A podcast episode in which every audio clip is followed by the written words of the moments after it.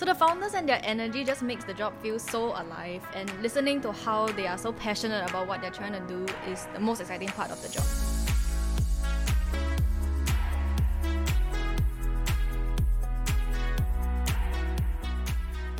Meet Gwen Sim. Gwen is a senior analyst at Quest Ventures who pivoted from marketing to enter the venture capital space. The alumni from National University of Singapore was previously with Green Willow Capital Management and Berda Principal Investments, where she researched tech trends, analyzed market dynamics, and recommended investments in startups in Southeast Asia. She is well versed in customer engagement and business operations. As the saying goes, work hard, play hard. She's an incredible athlete in squash, basketball, and many more too. Today, I'm talking to Gwen Sim about a career as a venture capital analyst and what she looks out for in startups and the opportunities and challenges she observed in the markets she oversees.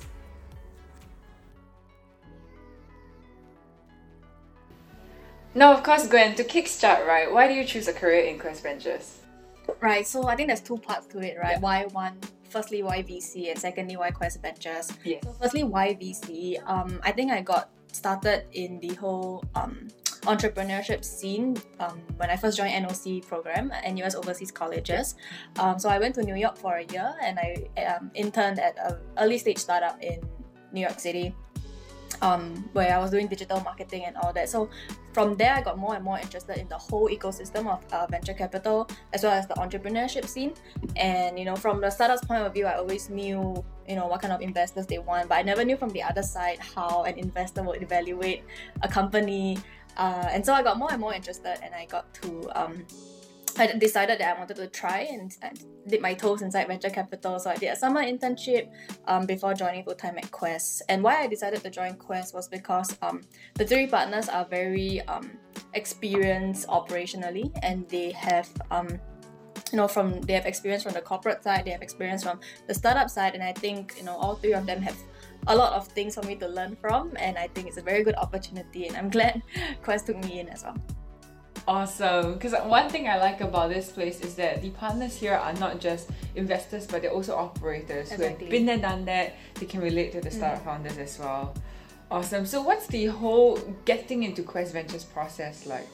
So, um, I mean, you apply through careers at questventures.com and then um, hopefully your resume gets picked up by the partners. and then, um, so you, you, you, you get your resume screened. Um, usually, one of the partners will take the first interview, and then you'll probably go through a process where you have individual in- interviews with three other partners, similar to our investment process actually.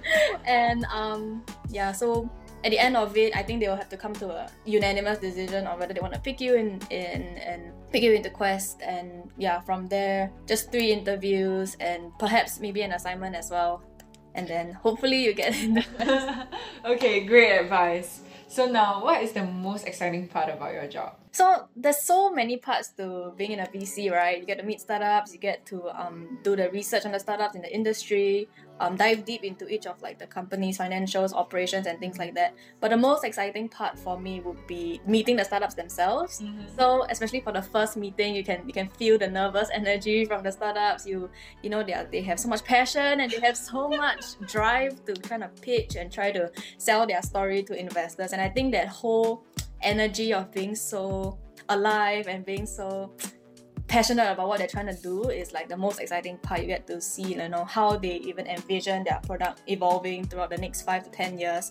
Uh, even though it's like very very niche right now, Yep. so that's the most exciting part. Getting to hear about their stories, their backstories, how the founders meet each other, things like that. And it's very interesting because each of them have their own unique ideas. And I think the founding story and hearing about their purpose, what fulfills them, and, and, and this crazy vision that they have, which, you know, which doesn't seem like a very common thing for anybody to have, right? If they want something stable, it's very exciting also. So, is it anything like what you expect? So initially, no. So like what I expected was a lot of more, um, you know, financial crunching, uh, Ah, yeah, doing yeah, the, the like met due diligence, doing a lot of like looking through the financials, looking at financial ratios, modeling, um, and uh, valuation as well. Yep. But, um, well, that, that that's still part of the job, but a lot of time is spent on getting to know the founders themselves. So that whole um, qualitative part of evaluating a company, and that's something that is hard to train, and it's not something that you can really prepare for for the job. And it really it really develops like the skill sets to evaluate a, a company, a founding team. It kind of takes time, and um, so that's something that I didn't expect. I needed so much, you know, soft skills to kind of understand and like disarm the founders also so that they share like genuinely why they wanted to start this company and things like that. I see, especially for an early stage venture mm-hmm. capital, it's even more essential to get the qualitative aspect of the startups well evaluated, right? For sure. Awesome. Okay, so what advice would you give someone who wants to become a VC? And what skills do they have to hone right now? Some advice um, from all the applicants that we see coming into Quest Ventures, I feel like the first and foremost thing that they need to do and know is to really find out what what a VC does essentially, and um, you know don't don't go in because you know VC is such a such a glamorous, yeah, such an exclusive yeah. space and uh, something that's hard to get into. But uh, really find out what they do and find out if that's something for you.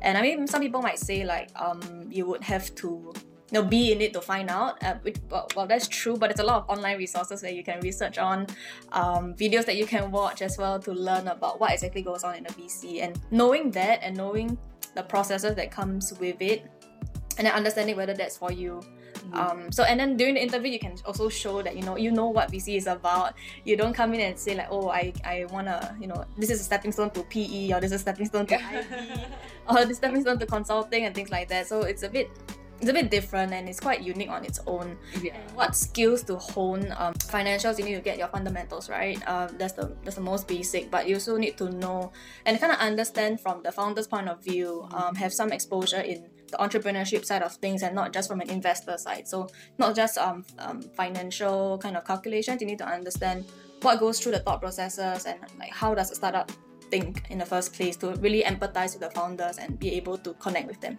And that's when you know how to ask the right kind of questions, exactly. right? And what exactly to evaluate. So perhaps that's why the, the partners here have came from an entrepreneurship background and that's why they can they, they, they have put themselves in the shoes of the founders and they know exactly okay what are the key considerations of example going to a new market, launching the business, acquiring customers, and all these different factors.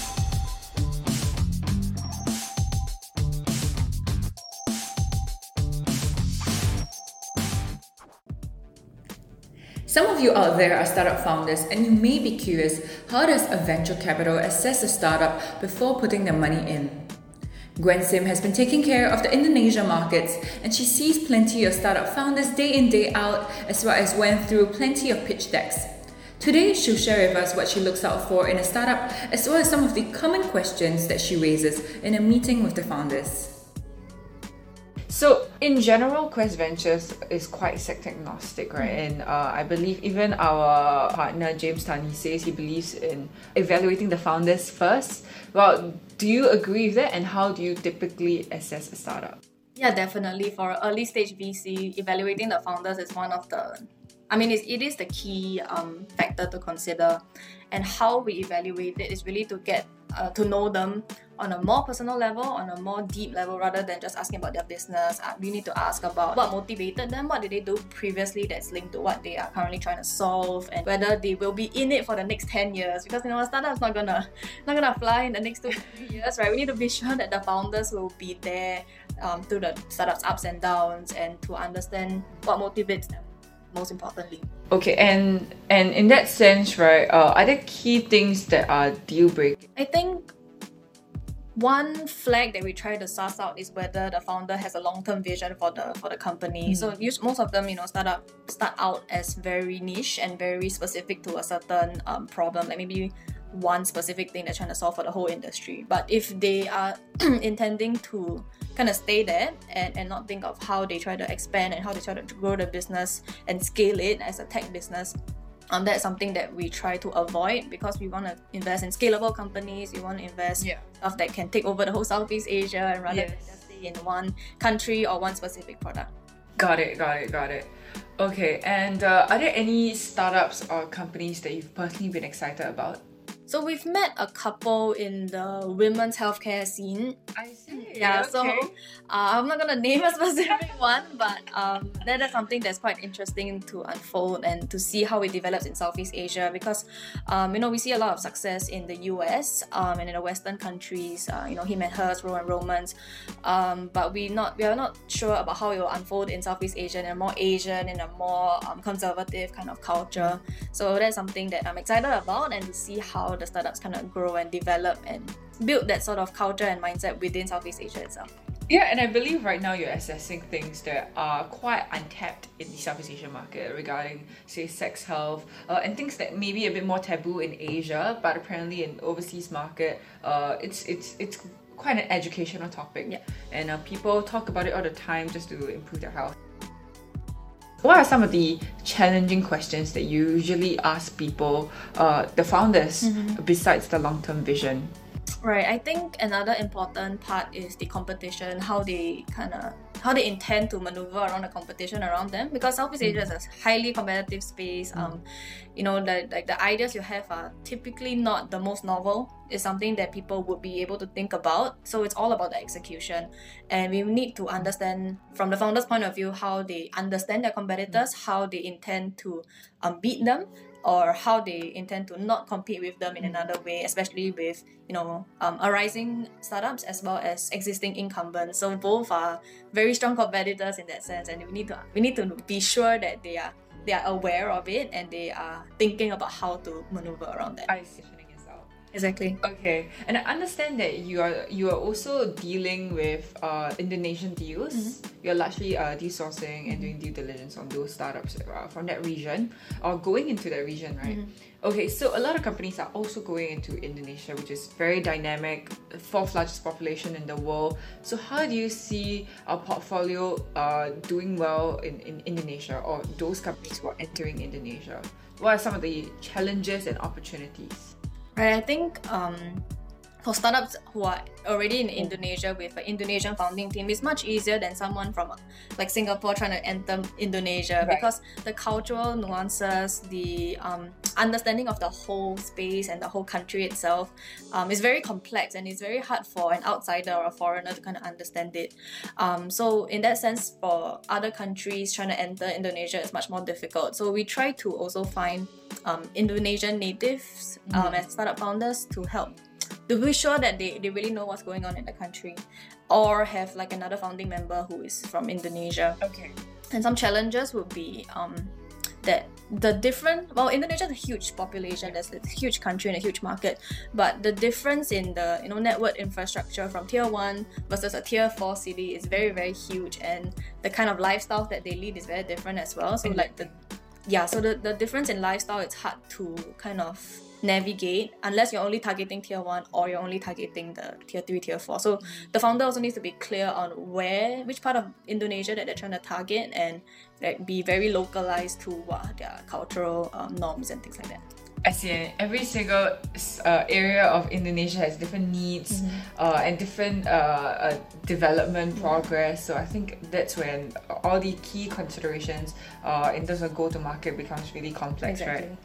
Awesome. And coming down to my last few questions, right? We have seen quite a lot of angel investing uh, activities in the seed market. So how is this going to affect uh, Quest Ventures' access to deal flow? Right. So um so Quest invests in from from seed stage all the way to Series A and sometimes pre B kind of stage. And having a lot of angel investors, I don't think it really affects our deal flow. Rather, it, it kind of gives us deal flow, right? So there are more angel investors add to the liquidity, add to um and they enable startups who kind of require a bit more bit more capital at the start mm. to, to, to, to, to get started in the first place. So it gives us more opportunities to get access to startups who might not be able to even function without angel Yeah. funding at all. So I think what Quest needs to do to not prevent not not make it into a competition kind of thing, but to make it like a we are we are we are partners in the in for with the angel so like the angel invest and then when the company is ready for seed or ready for um, pre-A kind of round then they can reach out to Quest and then we can see how you know how the how the angel investor has already evaluated the company what their thoughts on the founder and form that connection rather than make it competitive Yeah, and I believe that some angel investors can also be come with smart money if they are strategic investors and become some sort of a board member or advisor. It, it even does the, the founders more good. Yeah, exactly. Right. And uh, I think on top of that as well, Quest Ventures has its own investment syndicates where angel investors uh, can sign up uh, to be part of our mailing list and get access to proprietary monthly deal flows where you can co-invest alongside Quest Ventures as well. So everything, uh, all the deals will be thoroughly evaluated by analysts like myself and Gwen and then angel investors can come on board and uh, follow that around as well. Okay, thank you so much, Gwen. But before we leave, what's one advice uh, to anyone who's coming in uh, to apply for Quest Ventures or uh, any other venture capital? Mm-hmm. I think you just need to really know what you're getting yourself into. Um, research on the company beforehand, know where the partners' backgrounds are from, okay. what they have done previously, how you can relate to that, and why that specific VC instead of, oh, I just want to apply to a VC. So it's very important to know why you're applying to this specific, why you're applying to Quest in particular, and, and yeah, just to convey that during the interview as well.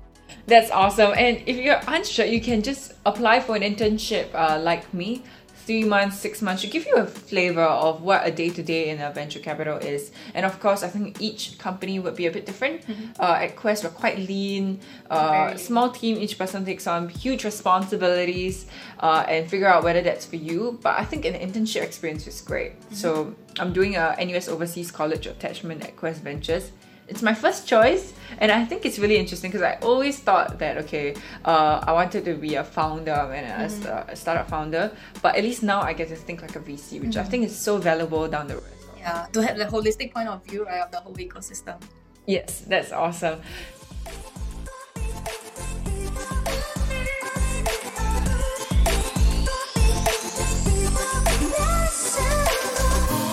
That's all we have for our first episode of this podcast. This podcast is produced by Quest Ventures, top venture capital fund in Asia, in collaboration with IMDA. Do follow us for more updates and episodes to come, as well as subscribe to our newsletter on questventures.com.